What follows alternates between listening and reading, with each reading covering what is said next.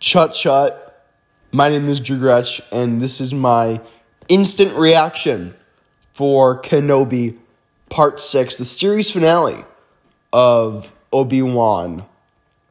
Um, and I said that after part 5, I really liked the series.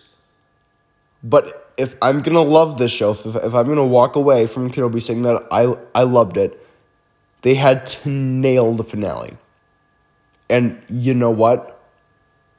They nailed this finale. It had everything I wanted to see. Little, little extra. Um, I mean, Qui Gon Jinn.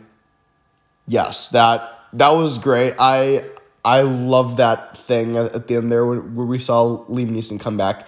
You guys know in, in regards to the prequel films, Liam Neeson is my favorite character from the prequel movies.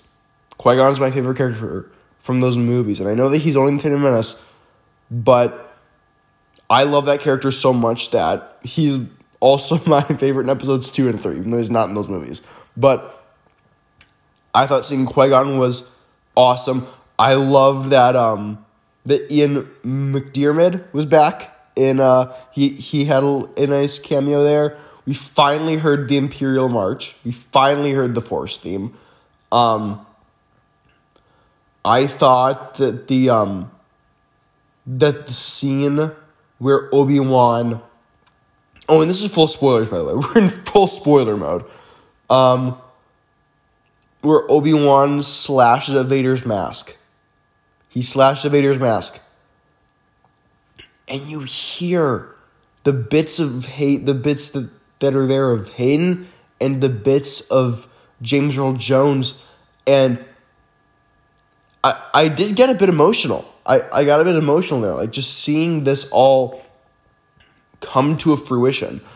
Um, it w- was for me really, really spectacular. I adored this finale. I, I thought it was really great. I thought the first half there was a little shaky, little shaky there. Yeah, there are some some things in, in this episode that I'm willing to like just let go. Some things, a lot of things in this series, I'm willing to just let go because I enjoyed the the story so much of the Obi Wan show.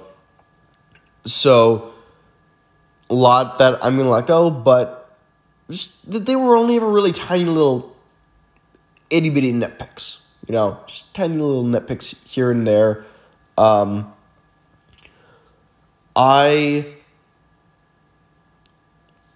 I guess the circumstances on Qui Gon showing up at the end that I called were wrong because remember I said he was going to show up. I think in the first half of the episode, that didn't happen. I'm like, okay, if that doesn't happen, then he's gonna then Obi Wan's gonna be in his house at the end, and we didn't actually see him get to his new house, which it's implied, but we didn't see it.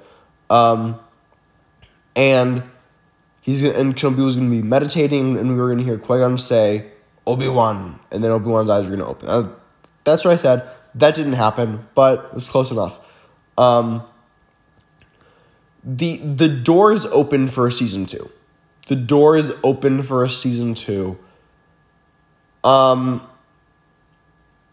and honestly, I think the stuff on Tatooine in this show was the best. I, I, I think the stuff that took place on Tatooine was the best part of the series, and I would want to see more of that in season two. I I'm a person who does not mind Tatooine. I actually quite enjoyed the the lore and the history of that planet. No, I don't want all of Star Wars on Tatooine, but you know, I, I think there is some wiggle room. I mean, we went almost the entirety of like the only scene of the five new movies that the Disney's done. Only the final scene of the Rise of Skywalker was on Tatooine. The rest of it was all on other planets. It was really only the Book of Boba Fett that was on Tatooine. Um, and I guess there are two episodes of Mando also. But yeah, guys, I love this finale. Full review is going to come out on Friday. Um, I love it. There's nothing else that I can think of right now that I would want to add. So, thank you so so much for, for listening. Go and check out another Marvel podcast. We have Ms. Marvel episode three coming out today. So yeah, Thank you so, so much for listening. Send in your feedback to us on Twitter at Tuscan Radio Pod or send in an email, tuscanradio at gmail.com, and we'll read it here on the show.